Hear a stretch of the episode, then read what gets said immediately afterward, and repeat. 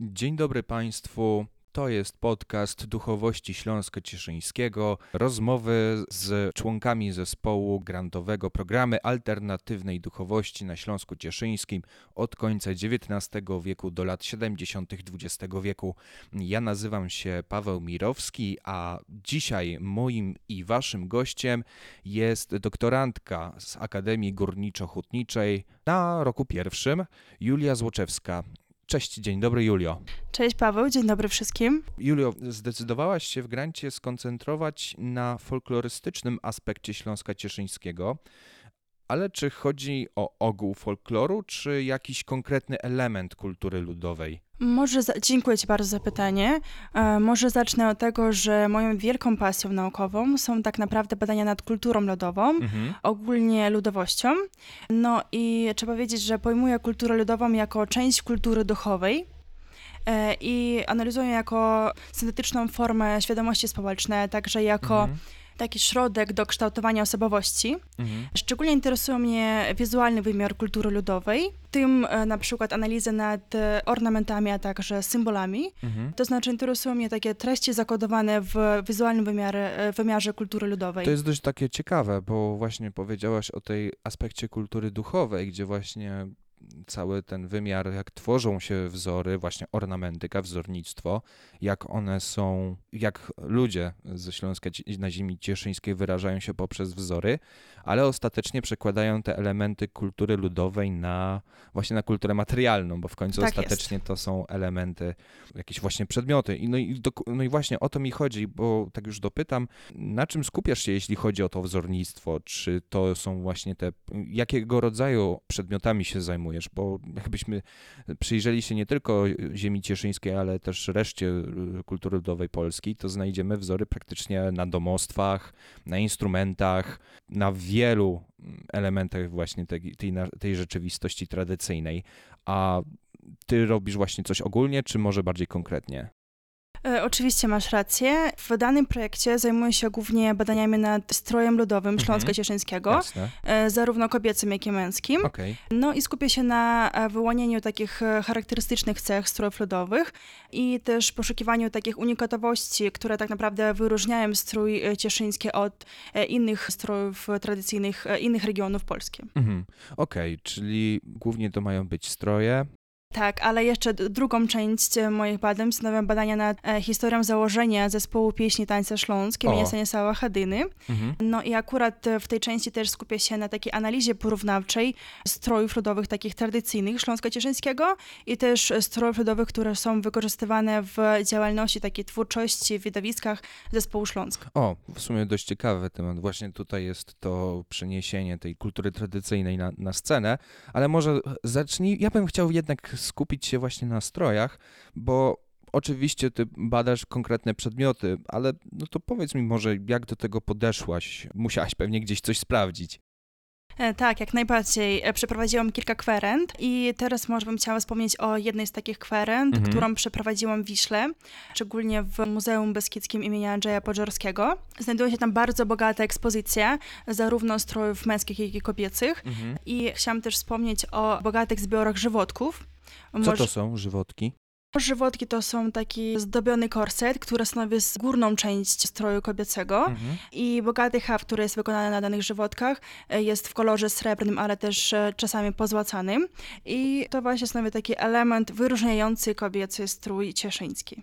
Jakbyś tak mogła pisowo przedstawić takie kolory, jakby to wyglądało? To jest coś czarnego z takim właśnie ze srebrnymi elementami, czy bardziej to barwne? Ogólnie i tak w większości sam gorset jest w takich ciemnych kolorach, mhm. a już te ozdoby, hafty są bardziej kolorowe, bardziej mhm. kolorystyczne.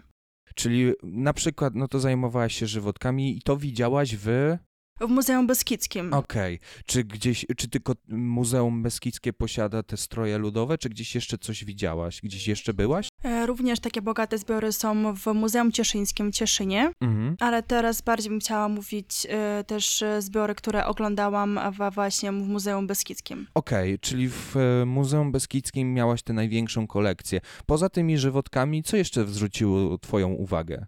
Mi się wydaje, że bardzo cenne są zbiory haftów krzyżykowych, które znajdują się w Muzeum Beskidzkim. Mhm. E, Akurat e, te hafty są bardzo charakterystyczne dla górali śląskich, zamieszkujący teren Istebnej, Koniakowa i też Jaworzynki. A te hafty krzyżykowe, teraz e, pytanie o to, jak one wyglądają. No niestety jesteśmy w medium głosowym, więc pamiętasz, jak to wyglądało? Moim zdaniem to są bardziej tak podzielone akurat na motywy roślinne, Aha. motywy zwierzęce. Też zostały przedstawione takie zjawiska niebieskie, takie ciała niebieskie. Mhm. Motywy abstrakcyjne, to co mnie też bardzo zaskoczyło, Mhm. czego też nie wiedziałam wcześniej na haftach. E, No i oczywiście też e, przedmioty takich, przedmioty użytkowe Mhm. też zostały przedstawione na haftach. Wow, dużo można przedstawić za pomocą haftu. Cieka ciekawa rzecz. No dobrze, rozumiem, że musiałaś zobaczyć te ubrania, zobaczyłaś te hafty, byłaś w Muzeum Beskidzkim i, i w Muzeum Cieszyńskim, no ale w naukach humanistycznych pół żartem, pół serio, oprócz doświadczenia też się czyta.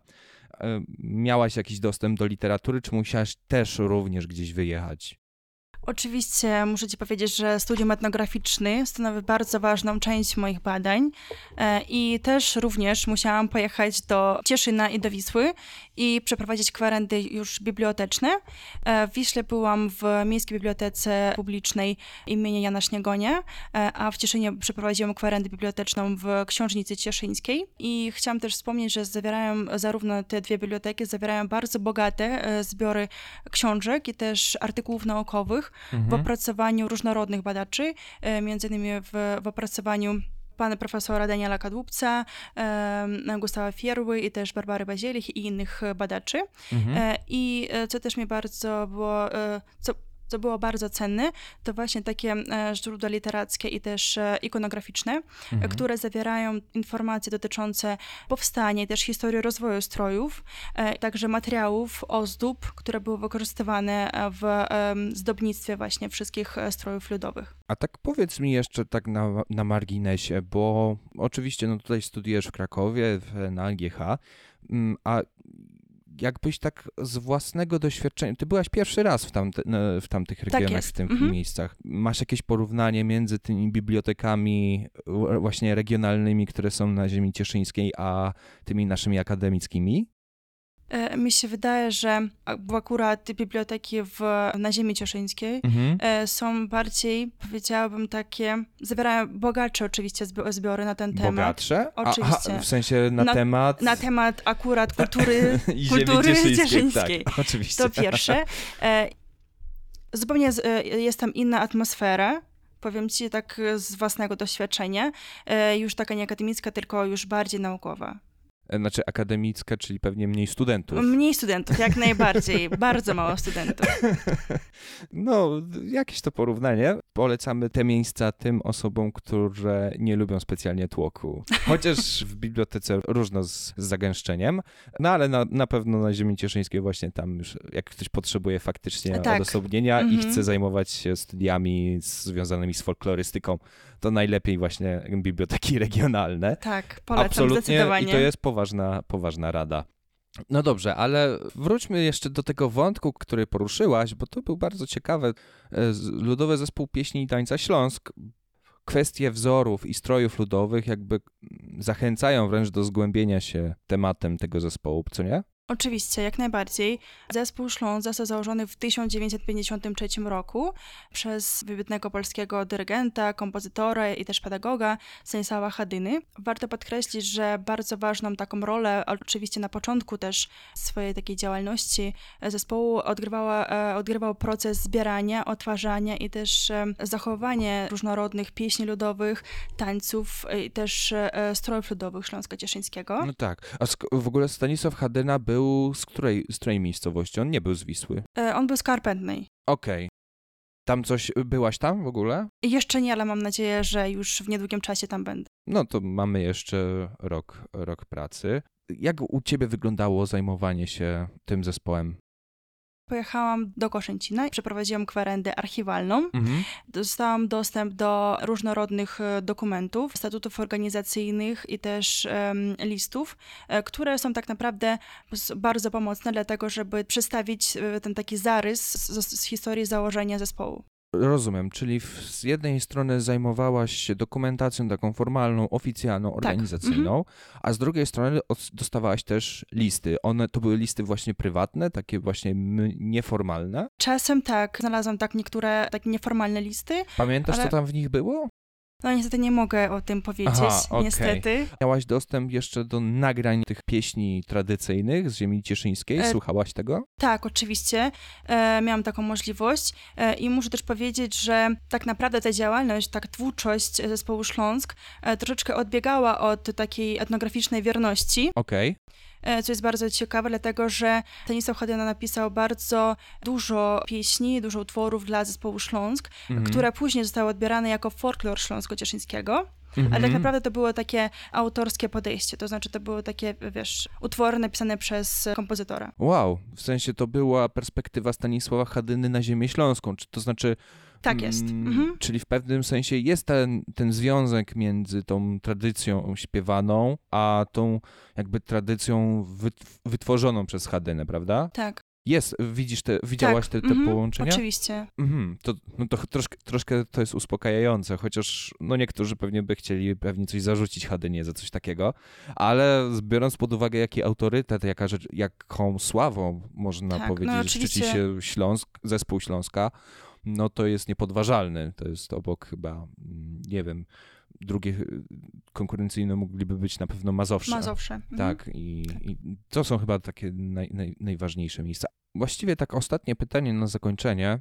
Powiedziałaś troszkę o kulturze ludowej, o tej duchowości Śląska Cieszyńskiego, troszkę tak w, e, z uzasadnionych właściwie przyczyn kwestie, e, kwestie duchowości nie są u ciebie aż tak priorytetowe, bardziej właśnie ta duchowość e, przedstawiana, moż, można powiedzieć, ale w twojej pracy postawiłaś sobie jakiś cel, jakiś taki konkretny związany właśnie ze wzornictwem i z, i z działalnością Śląska? Co chciałabyś później przedstawić na podstawie tego, co dokonałaś do tej pory? Muszę powiedzieć, że moim takim głównym celem jest przedstawienie procesu kultywowania własnej tradycji na Śląsku Cieszyńskim, a także zachowania kultury tradycyjnej w procesie jej modyfikacji. Mhm. To jest taki główny mój cel, ale też warto wspomnieć, że chciałam też przedstawić to, że kultura ludowa Śląska Cieszyńskiego e, jest taką formą duchowości, jest taką formą, która właśnie przedstawia światopogląd tak naprawdę mieszkańców Śląska Cieszyńskiego. Mhm. E, I tak naprawdę warto też wspomnieć, że e, ten e, strój ludowy Śląska Cieszyńskiego też analizuję w takich kategoriach jako wyznacznik tożsamości szczególnie wyznacznik tożsamości regionalnej, która jest Mhm. bardzo mocno rozwinięta wśród mieszkańców Śląska Cieszyńskiego. Okej, rozumiem, czyli kultura ludowa jest jakby też wyznacznikiem duchowości cieszyńskiej, gdzie jest taką właśnie ta świadomość, ta sferyczna, wewnętrzna część. Bardzo szybko przeszliśmy przez twoje tematy. Mam nadzieję, że właściwie to nie jest e, koniec twojej pracy w tym grancie. Zresztą mamy jeszcze cały rok na to. Dużo zostało ci jeszcze pracy? E, No tak, jeszcze, jeszcze troszeczkę zostało. Bo na razie skomple- skompletowałaś swoje wyniki, tak? Jeszcze E, tak jest. porządkujesz. Mhm. Będziesz się dzieliła na spotkaniach z jakimiś zdjęciami? Oczywiście będę też wrzucać na stronę naszą internetową, e, tak jak krótkie biogramy, na przykład Stanisława Hadyny, Mhm. e, także e, mam nadzieję, że już w niedługim czasie wszystko się okaże na stronie. Dobrze. to, to dziękuję Ci za tę pracę, dziękuję Ci za tę rozmowę. Dziękuję Ci Więc również. to była kolejna członkini zespołu badawczego mm, w grancie programy alternatywnej duchowości na Śląsku Cieszyńskim od końca XIX wieku do lat 70. XX wieku. Moim i Waszym gościem była Julia Złoczewska. Julio, dziękuję Ci serdecznie. Dziękuję Ci również, dziękuję wszystkim. Do następnego razu.